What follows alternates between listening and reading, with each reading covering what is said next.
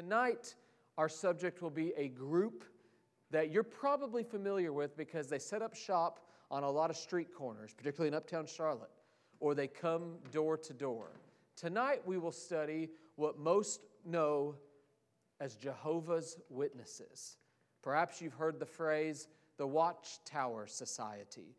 We're going to discuss who they are, what they believe, why they believe it, and Lord willing, it will serve you and me as we are given by God's grace opportunity to engage them with the gospel. It's always going to help if we know what they believe and why they believe it. So, why don't you join me as we pray? Let's ask God to help us, and then we'll commence with our study of Jehovah's Witnesses. Let's pray. Father in heaven, I'm asking that you would come now and that you would speak through me. I pray I would speak words that are fair and charitable, accurate. I'm asking, Lord, that you would use my words to edify these brothers and sisters, to strengthen their faith, to stiffen their resolve, to bank their life on the trustworthiness of your revealed word. And I'm asking this in Jesus' name. Amen. What comes to your mind first when you hear the phrase Jehovah's Witnesses? When you hear JW, perhaps your mind goes to some people. Perhaps the first image you get is just of the Jehovah's Witness uh, missionary, those JW folks that are always very nicely dressed. They're some of the kindest, respectable people. They typically have a, a stand next to them filled with literature, and usually they're not too pushy. Sometimes they are, but oftentimes they'll just sit there and kind of politely smile at you, and if you engage them, then they'll talk with you about their literature. Occasionally they'll come to your door. Maybe that's what comes to your mind. Maybe what comes to your mind is some of the more famous Jehovah's Witnesses throughout history, which is kind of crazy that I put this in the top category, but some of the most famous ones today are, for example, the famed tennis players Venus and Serena Williams. You hear their names, and maybe that's associated with Jehovah's Witnesses. Or one of the most famous musical artists of the last hundred years, Prince himself.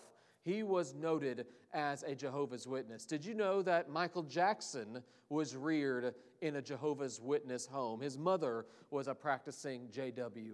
Did you know that President Dwight D. Eisenhower was originally raised as a Jehovah's Witness? He left that practice uh, later in life, which is why most people aren't terribly familiar with it. Maybe your mind goes there. Or maybe your mind doesn't go necessarily to people, profiles per se, but maybe you go to publications, literature. You've seen those, uh, all those pieces of literature that the JWs put out, right?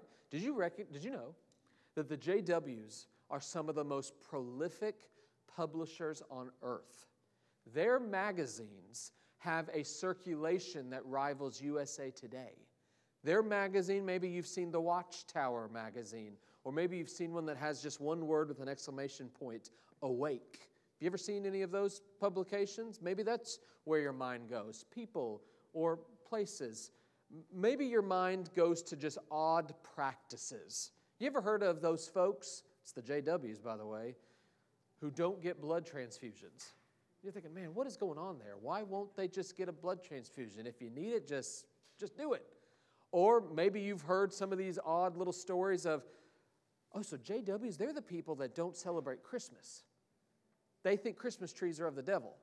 Or they don't celebrate Easter, which is really weird. Why won't they do that? Or even weirder of all, I got that JW friend who won't throw a birthday party for his child. They won't do birthday parties. That's, that's an odd practice. Maybe you've heard JWs teach that a cross is a pagan symbol. They won't have one hanging on their neck or hanging on their wall. You won't see one in a church. Why on earth are they so against the cross? These are those odd practices foreign to traditional Orthodox Christians, and you're trying to wrap your mind around who are these folks. And so tonight, what I want to do, as I've tried to do in previous sessions, is I want to, to the best of my ability, be fair and charitable to who they are, what they believe, uh, what they teach. I want to help you guys get rid of the caricature so that you can have, to a degree, a, a faithful understanding. Now, admittedly, I'm biased. I believe they are a cult. I put them in that category. I am your pastor, after all. I believe in the gospel of the Lord Jesus Christ that we're saved by grace alone, through faith alone, in Christ alone. And I believe in the Bible, the word of the living God. So I am admittedly biased, but I have sought to do my best to present their story fairly and accurately. So, tonight, to pursue our study, as we did last week, let's try to answer four questions that I think will serve each of us as we try to wrap our minds around who on earth are these JWs. Let's start with where on earth do they come from? We'll briefly trace their history. What's the backstory behind the JWs? Then we'll look at their sources of authority. What on earth do they read? Where do they get their stuff? We'll, we'll go to what is it that they depend on? Where do they find their authority? And then, probably the most critical question what on earth do these folks teach? What's their theology? What do they believe that I don't believe? How does it differ? And that'll land our plane with this final question why do we call them a cult? What are the main differences between them and we as Orthodox Christians? That'll be our course of study for tonight. Let's begin at the beginning. Where on earth did they come from? And what's pretty wild is their origination is not altogether different than the Mormons' origination. Same region of the country, same time period. Interesting, is it not? It all began in the mid 19th century, the 1800s, in a Scotch Irish Presbyterian home in what is now Pittsburgh. There was a family rearing their children and one of their children perhaps was a lot like one of your children. Raised in this Presbyterian home, he went to a church that taught doctrine. And some of the doctrines that were taught in this church disturbed this boy, this teenage son. He really struggled with a couple doctrines in particular. He found them distasteful. He could not stomach that a God would actually do these things, and he began to become skeptical. Incidentally, the doctrines that he got heartburn over were the doctrines of predestination. What on earth does it mean when the Bible says that we are preordained, that God has chosen us before the foundation of the world? He could not stomach the Presbyterian con- concept of this. He, he, he rejected that God and then, perhaps the most common doctrine that people to this day choke on, stumble on, is he could not stomach the notion that there is a God who sends people to hell. He hated with a passion the concept of an eternal damnation. He thought there's no way that a good God could do these things. And so he became, as perhaps some of your own children, Lord forbid, but I know this is true, perhaps like some of your children or grandchildren have done. And he began to backpedal away from his church. He began to reject the faith of his father and of his mother. He became a full blown skeptic until one day it says he was in the basement. I, it's unclear to me precisely what it's referring to, but it sounds like a club or a pub or a bar of some sort. He was in this basement hall where he heard a preacher. And there was a preacher teaching this doctrine that was very cool, neat, new, common in the mid 19th century, in those mid 1800s. By the way, we're talking a few years after the Civil War ended. This all happened around the year 1870. There was a new doctrine that was running like wildfire throughout the United States. This doctrine began with a man named William Miller. And this man taught a doctrine that people today refer to as Adventism. Now, I'm not going to go too far into this, but the word Advent comes from the Latin word Adventus, which means coming. And an Adventist person is somebody who has a really core conviction about Jesus coming again. Well, this man, because you're thinking, well, am I an Adventist? Because Kyler, I, don't you and I believe Jesus is coming again? Amen. Except this guy, William Miller, taught that Jesus was going to come again in 1844. He was really convicted that this was going to happen. And there was this great movement that started to follow him. They started to sell their things. They were ready. They were singing, People get ready, Jesus is coming. And they thought he, they were going to all go home in 1844. And guess what happened? Didn't happen. And do you want to know what theologians and historians call that? I'm not kidding. It's called the great disappointment. Talk about a disappointment, is it not? He screwed up. By the way, there's been lots of guys since him that have tried to guess when it does. Any of y'all remember that famed book, 88 Reasons Why Jesus is Coming Back in 1988? That was 35 years ago. My friends, this movement, you'd think it would have just petered out after he got it wrong. But then he's like, oh, I forgot to carry the one. I, I got the numbers wrong. and so he moved the, the date up a little bit further. Well, as you might expect, that date was wrong until some other preacher started to theorize something. Hmm, maybe he's right. Jesus is coming back at such and such date, but he's not going to come back visibly. He's going to come back invisibly. He's not going to come back physically, he's going to come back spiritually. And so there are all these people called Adventists who began to preach around the regions of the northeastern United States that Jesus was going to be returning if not had if he had not already but it would be an invisible spiritual return not a physical visible return this group also tended to believe that hell was not an eternal punishment they taught that when you died outside of Christ you just disappeared. That's what's called annihilationism. By the way, there are people that still believe this to this day. The view annihilationism is the view that if you die outside of Christ, you just cease to exist, you, you disappear altogether. Well, this young skeptical teenager who's rejecting the faith of his mommy and daddy, he's in this pub of sorts. And he hears this local preacher preaching this Adventist view, and all of a sudden he gets his interest piqued. By the way, do you want to know what will grow a church? Preach the book of Revelation. Because everybody wants to know what on earth is happening today. A danger of obsessing over end times things is it's titillating, it's just fascinating. You don't actually have to have the Spirit of God within you to be interested in it. Beware if that is somebody's complete bent. If they are just utterly fixated on end times issues, beware that that is like a boat that's unmoored. It can be thrown about by the winds and waves of the sea. And so they'll preach as if they're saying, Thus saith the Lord, about something that happened in the Iraq War in 2003. I mean, it didn't come to pass. These were the same folks that preached with equal fervor in the 1940s that this was the end. And, folks, World War II, I'll admit, it sure seemed like that might have been the end, but it wasn't the end. That was what, 80 some odd years ago at this point? The, the point is, you need to beware when somebody gets overly fixated on how to put together the end times because it's fascinating. And this young man was fascinated. He began to listen, and it says, like his eyes were opened again. And he decided, you know what? I'm going to give the Bible another chance. So he began a Bible study. By the way, this man's name was Charles Taze Russell. C.T. Russell. You've probably never heard of him before. He is somebody who you need to know. Charles Taze Russell, this young boy, he started to a Bible study for himself.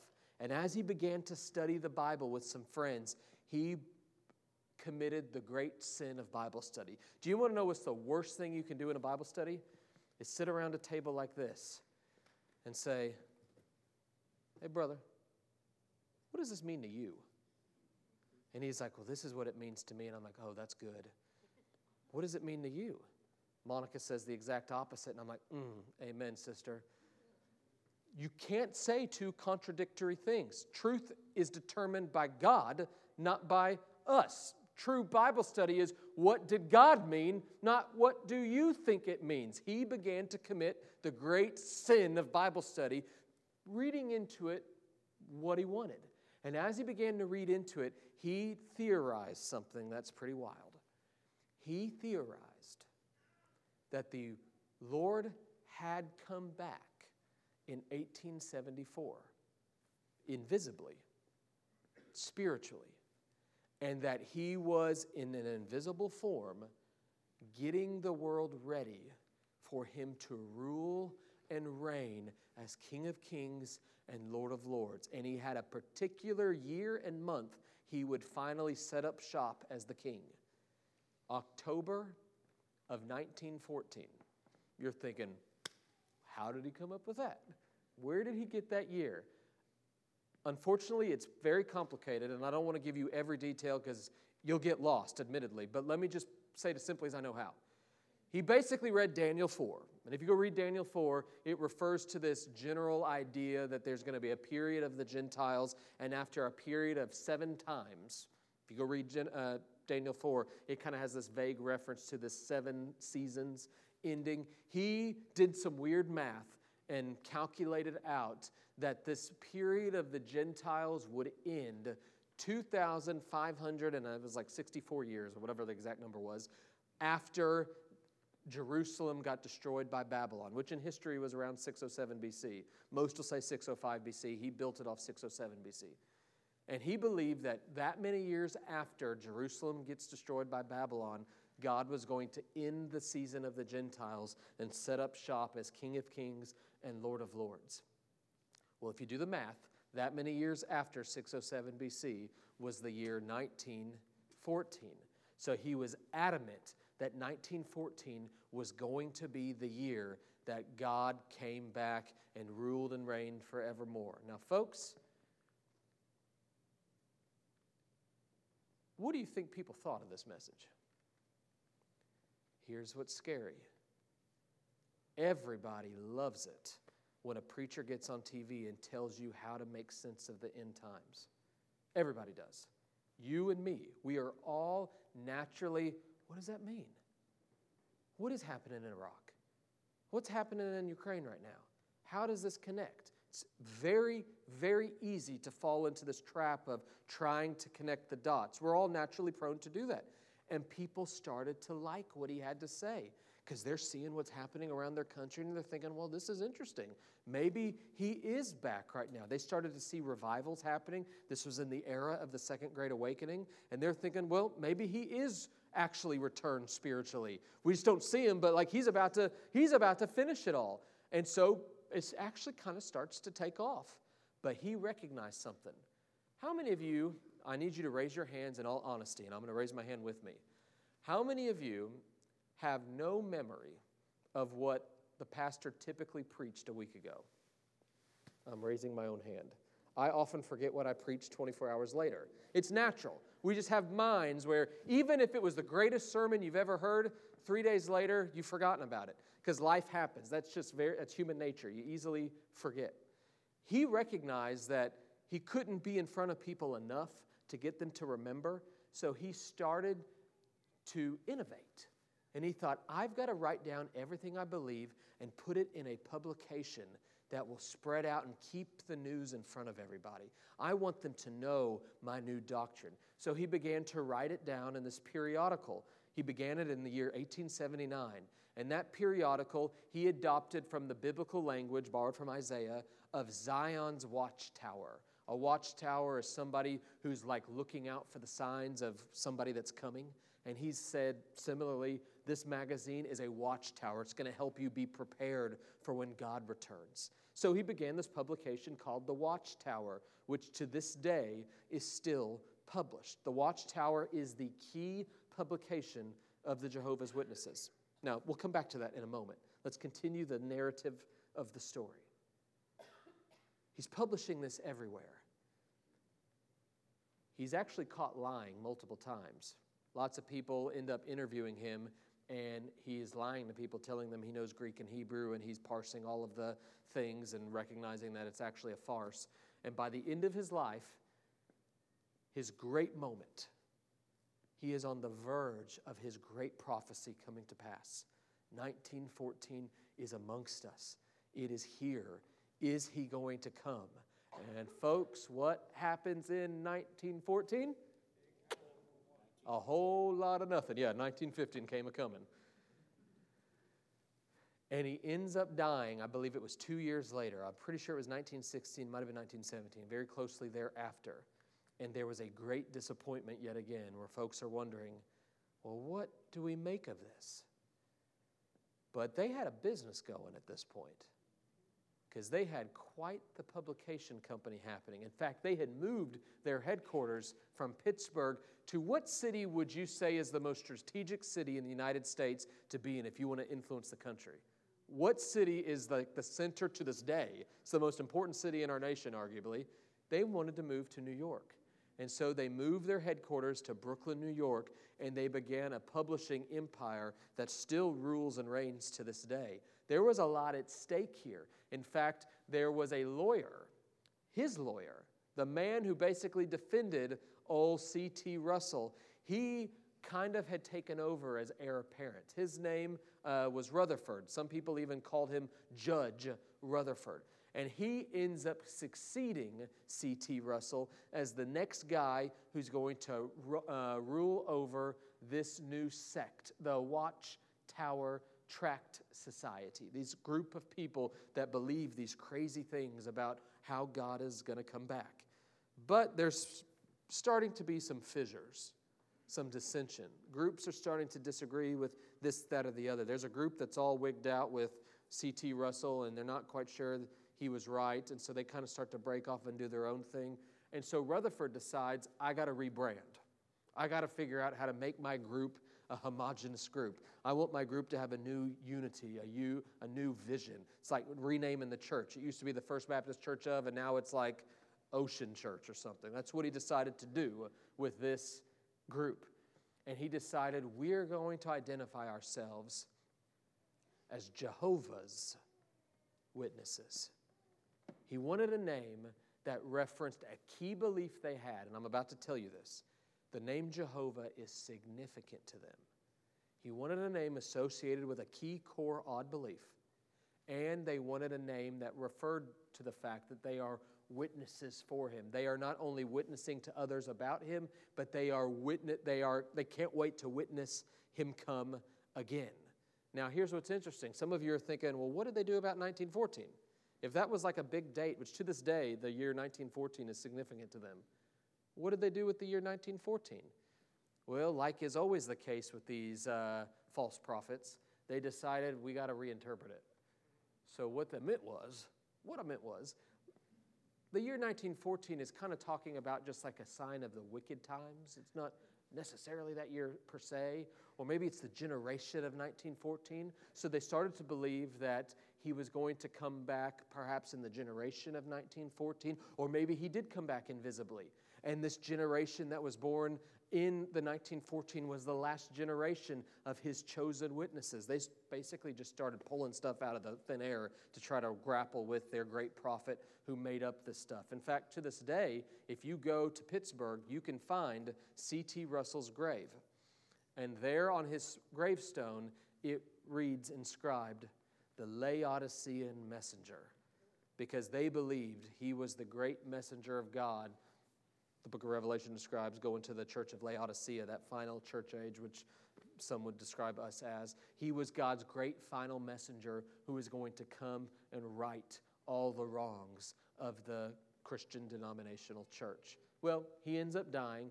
Uh, Rutherford takes over. He renames them. He starts to improvise with some door to door training. They started out with these pre recorded things. So they would come knock on your door, and when you open the door, they would have like this recording of sorts that they would listen to.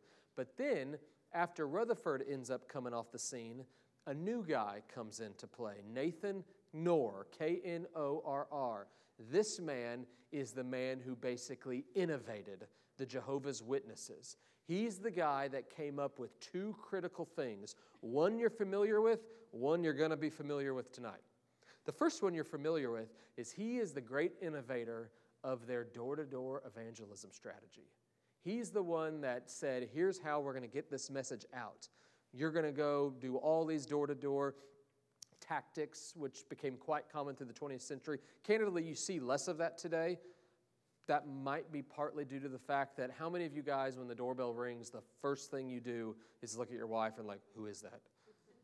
Because people don't come to the front door as much anymore. It's less common. So you're immediately like, oh my gosh, who's there? You pull out your ring camera, and ch- my wife and I sometimes do that. We check the ring camera first before we go walk down there. It's just highly uncommon to have people at the front door.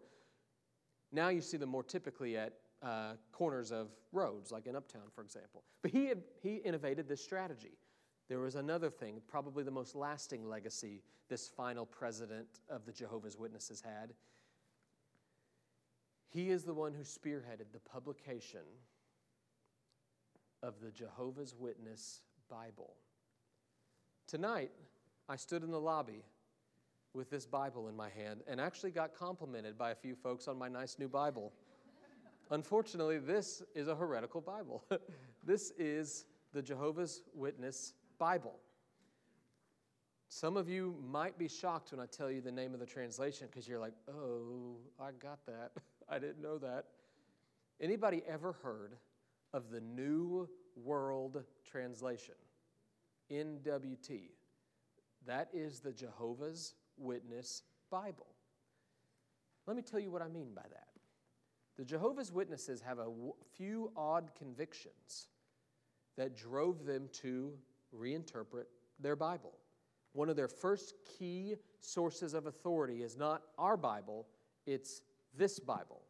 In fact, that moves to our second question now. What do they read? The first thing I want you to note is that they depend on this translation of the Bible called the New World Translation. Now, the New World Translation makes a few decisions that candidly make no sense.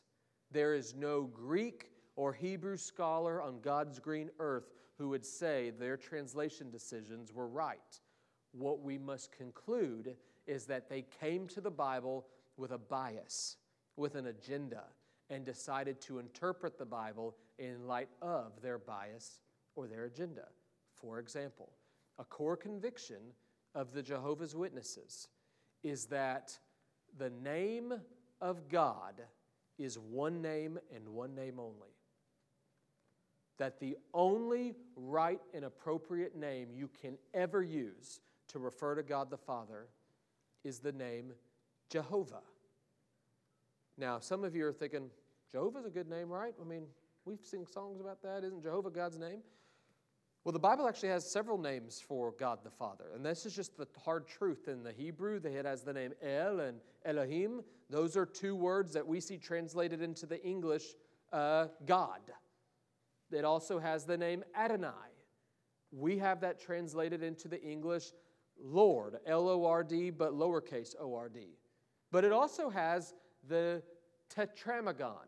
Have any of you ever heard of the tetragrammaton? I said tetramagon. Tetra, tetragrammaton. That is a Latin word for word with four letters. And that word with four letters is YHWH. In the Hebrew, did you know the Hebrew language, which is the original language of the Old Testament, it has no vowels. Which, by the way, when I had to learn Hebrew for seminary, it made it real tough. When you were reading words and Hebrew reads from right to left, not left to right, so you're already backwards. The symbols look nothing like uh, Latin symbols, so you have no idea what those things mean. And then there's no vowels. So you're just like, it's like reading code. Feels like you were having a crack code there. It has no vowels. And so whenever you come across God's name, the tetragrammaton, you just see Y, H, W, H. Now, what does that say in English? what does that sound? There's no vowel there. So we actually don't really know what the vowels make. Scholars throughout the ages have largely fallen into two main camps. Some say there's a j sound at the beginning, Jehovah. That's where they put those sounds together, and so the YHWH collates into this word Jehovah. You've also heard another view that's quite common that the words should come together into Yahweh. Yahweh. They actually both mirror those four consonants that describe God's name in the Old Testament. Now, just the hard truth is, we don't know the difference, which is why Orthodox Christians interchangeably use those names with reference to it. If you actually read it in the English, do you know what your Bible says? If you ever come across YHWH, the Tetragrammaton in the Old Testament, you are going to find. Have you ever noticed in the Bible, sometimes Lord is lowercased, but sometimes all four letters are uppercase? That is a reference to Yahweh or to Jehovah. It is L O R D, all capitalized. It is those four letters Y H W H. Well, the New World Translation found every example in the Bible, not just of Jehovah, not just of YHWH. I'd have no problem with that.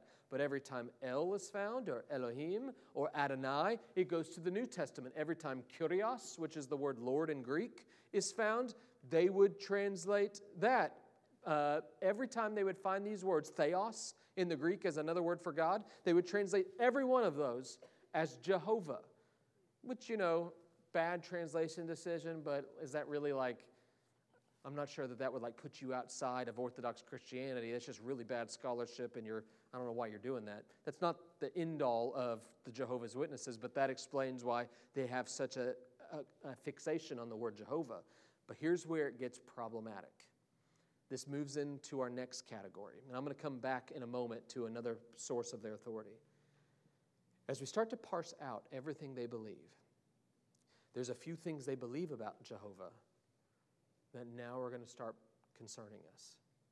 On the one hand, Jehovah's Witnesses, as a conviction, they reject the Trinity. They do not look at the triune Godhead, God the Father, God the Son, and God the Holy Spirit, and view them as we do. They actually view Yahweh, Jehovah, God the Father, as the only God, full stop. They believe that God the Father is the one true God and that the Trinity is a pagan concept that originated with Satan.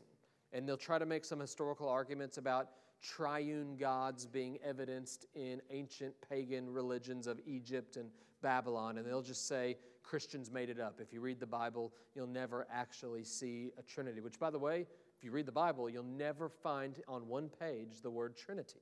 That is a true statement but the Trinity is quite clear in it. It's the same way you don't find a host of other words in the Bible. Nevertheless, the concept is clearly taught. We'll come back to that in a moment. Now, let's talk through what they believe about this God. Jesus is where they get off the rails. They believe that Jesus Christ, whom we worship as the second eternal person of the Trinity, they believe that Jesus was God's first and best creation. Now, before I go any further, some of you may, it's been a while, so perhaps you've forgotten, but a year or two ago, I taught you church history. And in our first seminar of church history, early church history, I told you that one of the greatest heretics in church history, one of the guys that was absolutely repudiated by the Christian church around the year 400 AD was a man named Arius. Because Arius taught a doctrine that Christians have rejected since 3 to 400 AD. And that doctrine was that Jesus was created, that he is not the eternal Son of God. He was created at Christmas. Before Christmas, there was no person, second person of the Trinity. Post Christmas, we got the baby. Arianism, that view that Arius taught, is alive and well today. And it's alive and well in the JW movement. The JWs, like the Arians of old, teach that Jesus was created, God, Jehovah's first creation. Now it gets crazier. They believe that Jesus was first created as Michael the archangel. A key core belief of theirs is that prior to the incarnation, to Christmas, to the New Testament, Jesus existed as an angel. Michael, the famed archangel, angel of the Lord. That's what they believed Jesus was. They believed he ceased to be an angel when he came to earth as a baby in Mary's womb. He gave up his angelic nature. He became a full human. Stop. No divinity anymore. He was just went from angel, now he's a man. He was born, raised, died. They believe that Jesus died on a stake, not a cross. They have a fixation on some historical evidence of Romans crucifying criminals on a stauros, or this, this stake, rather than on a cross itself. And they have this unusual fixation on the fact that the cross, the Roman cross, is just a pagan symbol that Christians have been obsessed with to this day, but that it's false. And what he actually died on was but a stake, kind of an incidental, odd uh, belief of theirs. They believe that his death was a sacrifice just like Adam's sin was originally. They would say when Adam sinned and caused sin to enter the world, Jesus died to get us back to square one. So let's say if we were on a level playing field, Adam fell, we all fell with him. Jesus dies and brings us all back up to the same level. So it's like we're back to square one again. Jesus dying for us was just a human dying to help us get back to a fair, even playing field so that now we can effectively save ourselves. More on that in a moment. They also believe that Jesus resurrected spiritually, not physically.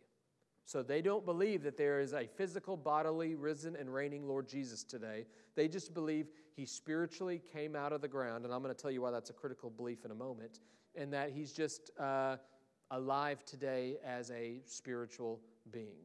Now, I think you guys immediately are now detecting that this is not Christianity. This is Christianish. It's using words and phrases and concepts of Christianity, but this is not the faith for all once delivered to the saints. You could yawn at the weird interpretation of Jehovah in the Bible. You might think the fixation on the cross is weird, but you know, everybody's got that weird belief. And you know, there's always that person in your Sunday school class that you just kind of yawn at and move on. But then when it gets to this, you're like, okay, this isn't Christianity. This is foreign altogether. The Holy Spirit they reject. They do not believe, as Orthodox Christians do, that the Holy Spirit is the eternal third person of the Trinity, a person, not an it, not a force like Star Wars. They kind of believe he's a force like Star Wars. They believe the Holy Spirit is like electricity, it's just this active force throughout the world. It's divinity at play rather than the eternal second or third person of the Trinity. Moreover, they have an unusual belief about human beings. They believe we are, for lack of a better word, living souls. To understand what I mean by that, let's remind ourselves what we believe the Bible teaches about humanity. We believe the Bible teaches that you and I are eternal souls. We are souls that will live forever. You've heard me say time and again that every person you will ever meet will live forever. Just remember that. You will not cease to exist. You will either live eternally in the presence of your Maker or eternally separated from the presence of your Maker. But when you die, your soul will live on. Jehovah's Witnesses do not believe that. They believe that the soul and the body are one entity insofar as when you die, your soul ceases. They would believe that physical death brings about permanent death to your soul, that you are gone at that point. So they believe human beings are just this living soul that only exists as long as their heart is beating. Now, the reason this is an important belief is because Jehovah's Witnesses do have some unusual beliefs about what happens when you die. If you die outside of Christ, you're annihilated, you're gone. They believe hell is just that it's you disappearing altogether. They, believe, they base this belief on the notion that hell in the original language does have a reference to the common grave.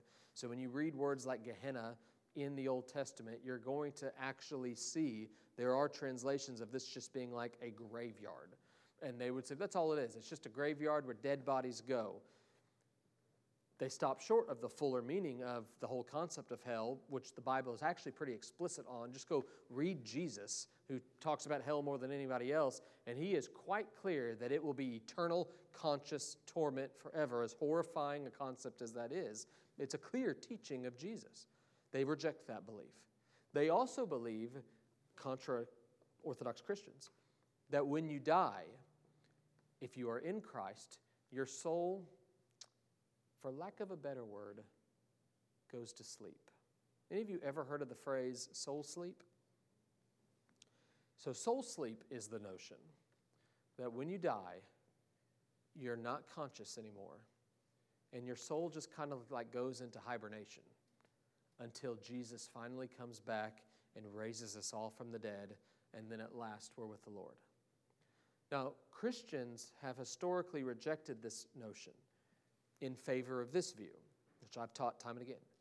Christians have historically argued that to be absent with the body, as Paul says, is to be present with the Lord.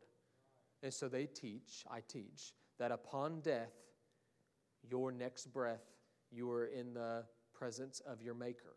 That presence is what theologians call the intermediate state. It's basically heaven now until Revelation 21 and 22 teaches us he's going to recreate a new heaven and a new earth, the eternal state forevermore. But until that time comes, we are in the presence of our Lord. You'll be conscious, so you can take great hope in the fact that your deceased loved one in Christ, their next breath, their next blink of the eye, so to speak, is in the presence of their Maker. That's a widely held historic Christian doctrine. Jehovah's Witnesses would deny that, and they would say that no, the soul just goes into this period of sleep. Now, let's tease out how you become a Christian. How do you, bec- how do you get saved?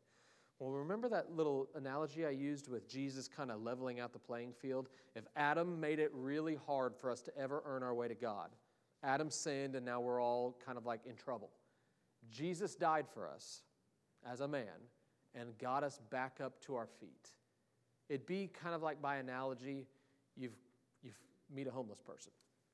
They're down and out, they've had substance abuse issues, they have major financial issues, and so you want to get them back on their feet. So you you get them in a good place to live, you get them food, you get them treatment to help them. These are all wonderful things. I would encourage any Christian to do this. But you do it with the hope that they'll now be self sufficient, that they'll be able to provide and care for themselves. All that's great. It's the same thing they think is happening when Jesus died. They think that because of Adam, we all can't help ourselves, essentially. Jesus died so that now we can. Now we are able, at last, to earn our way to God. And the rest of your life, you have to be a really good, obedient witness of Jehovah. And if that happens, you will be one who enters heaven. Now, here's where it gets even more interesting. They believe in two kinds of heaven. They believe in what's called the anointed class and the other sheep class. The anointed class is a, it's basically like heaven above, and the other sheep level of heaven is basically like an earthly heaven below. It's this weird concept. They believe the heavenly class is populated. I wonder if any of you have heard this number before. It's populated with 144,000 people. You knew it, Richard, didn't you? You ever heard that number? It's a famed number in the book of Revelation. And they believe the number 144,000 is referring to the special class of Christians, of witnesses of Jehovah, who are going to enjoy a rule and co reign regency with Christ, uh, with, God, with Jehovah in heaven. They believe that it's like the special people. In fact, they believed that the last, that heaven, that 144,000, I don't know why they believe this. I think it's because one of their guys, I think Rutherford prophesied this, that in 1935, heaven got full. I'm not kidding. they believe that the 144,000 filled up. And they believe that there's only about 4,000 of them still living today. So it means there's some people that were, I guess, born around then, I don't know, who are still alive today that are in that class of heaven. Everybody else gets to go to the other sheep, lower heaven. Now, here's why. Why is there another heaven? Because they believe if Revelation teaches that we are going to rule and reign, you need somebody to reign over. How many men strut around like they're the king of their castle and they got nobody listening to them? It's like you're kind of ridiculous. You ever heard that leader? They, they always said a leader who has nobody following, following him is just a guy taking a walk. If you don't have anybody to rule and reign over, that they argue there's nothing meaningful to that word. So the 144,000 who get to rule and reign, they're going to reign over the rest of us who are in this uh, other sheep class of heaven. Some of the somewhat odd views of their beliefs. They believe that Jesus' second coming, this is honestly still perplexing to me to this day. They believe that Jesus' second coming spiritually occurred around the year 1914. In fact, my understanding is that they had it as official doctrine that it was going to happen in that generation until 1995. And they finally quietly scrubbed that because they recognized that generation was dying out. And you know, we're going to look really dumb again. So they kind of like reinterpreted uh, that view of where 1914 comes into play. And now, probably the average Jehovah's Witness would tell you something to the effect of it was just a sign of wicked times. It wasn't necessarily 1914, it was 1914 ish. So, sometime kind of like in this general period, we think Jesus is going to end up, uh, Jehovah rather, is going to end up reigning over everything. This is admittedly blurry, is it not? I'm sorry. I've tried to slice and dice this as best I know how, but the doctrine is admittedly kind of fuzzy.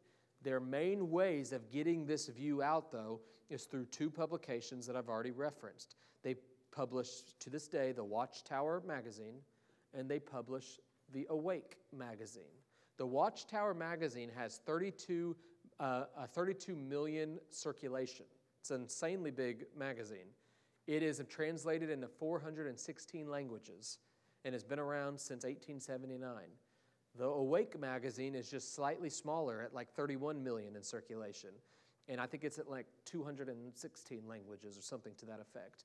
And it's been around a little less, but they're still everywhere. If you ever see a Jehovah's Witness at the street corner, in that rack of literature is going to be the Watchtower magazine and probably Awake. Awake is one of those, it's a reference to Romans, I believe it's Romans 13, where it talks about us awaking up and waking up to the times. And that's what they're trying to get everybody to wake up and see that they are Jehovah's Witnesses. Have any of you ever driven by a Jehovah's Witness church? What does it always say on the sign? I heard it Kingdom Hall. You ever notice it always says like Kingdom Hall of Jehovah's Witnesses? That's because they believe that that's not the church, which they're actually right in this sense. This building is not the church, we're the church. They believe it's just a hall where the people of the kingdom of God gather. They have no paid pastors. It's usually just kind of like an all voluntary thing. There's rarely any staff involved. There's no formal hierarchy within their organization. And there they'll basically just do a Bible study of sorts, kind of reiterating their millennial uh, end time views on uh, how is this all going to end. That's generally speaking the way they would organize their worship together. Now, having said all of that, let's just take a step back now and recognize together what we're dealing with. Isn't it odd how Christian they appear in certain senses? I mean, they're talking about Jesus. They, this Bible is quite similar to ours. For example, you go read a good chunk of it, it's going to read pretty similar to yours. How many of you know John 1 1 by heart? In the beginning was the Word, and the Word was with God, and the Word was God? Well, when you turn to John 1 and verse 1 in the New World Translation, it sounds so similar that you might have not caught it. You just got to slow down and recognize that it reads In the beginning was the Word, and the Word was with God, and the Word was a God. That's what it says right here in this Bible, arguing that Jesus is but part of the panoply. They'll argue in this book that Jesus was not, did not say before Abraham was, I am. You remember that famous phrase? They translate it as Jesus saying, before, before Abraham was, I have been. It's crazy, and there's no justification in the original language for this. They just made it up. Candidly, they just made it up to support their own doctrinal position. Folks, the reason we need to be aware of Jehovah's Witnesses is because, in truth, this is what we would call a cult. That which claims to be Christian, but is in the final analysis not contending for the faith once for all delivered to the saints. This is not quibbling between Baptists and Presbyterians. This is just not another flavor of Christianity. This is not Christianity. It denies who God is. It denies him as the triune God, eternally existent as Father, Son, and Spirit, which the Bible repeatedly makes reference to.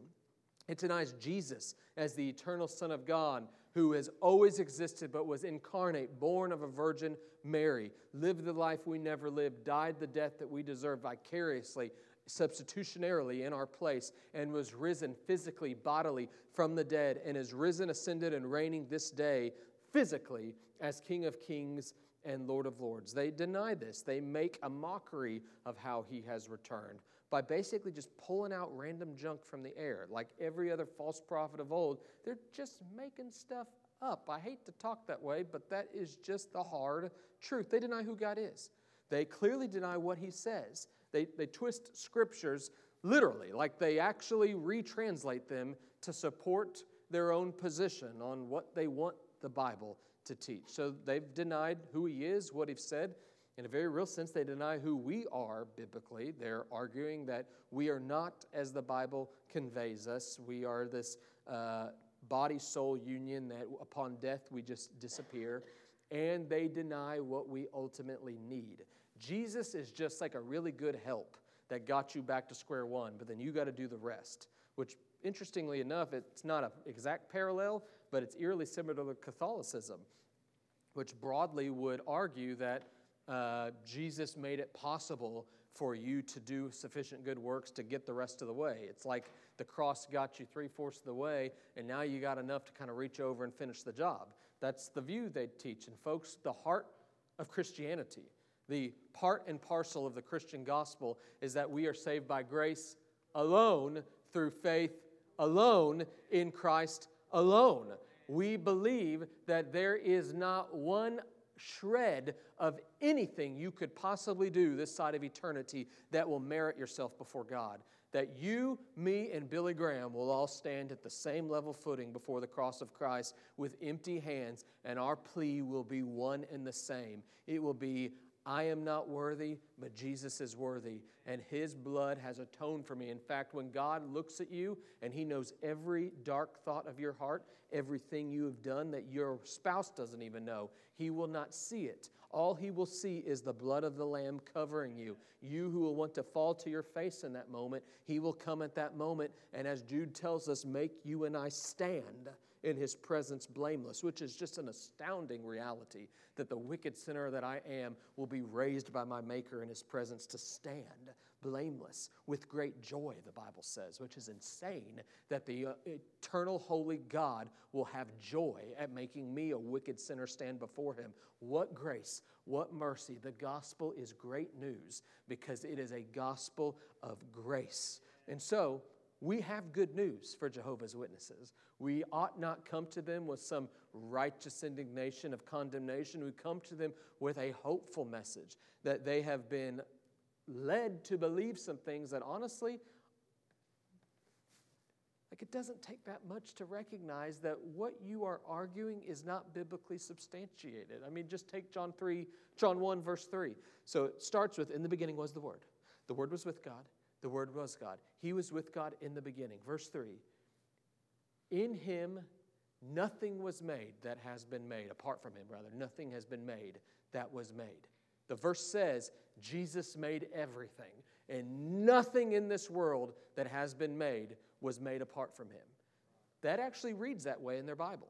So the question you got to ask is all right, well, there's basically two categories of reality there's things that were made and things that weren't made.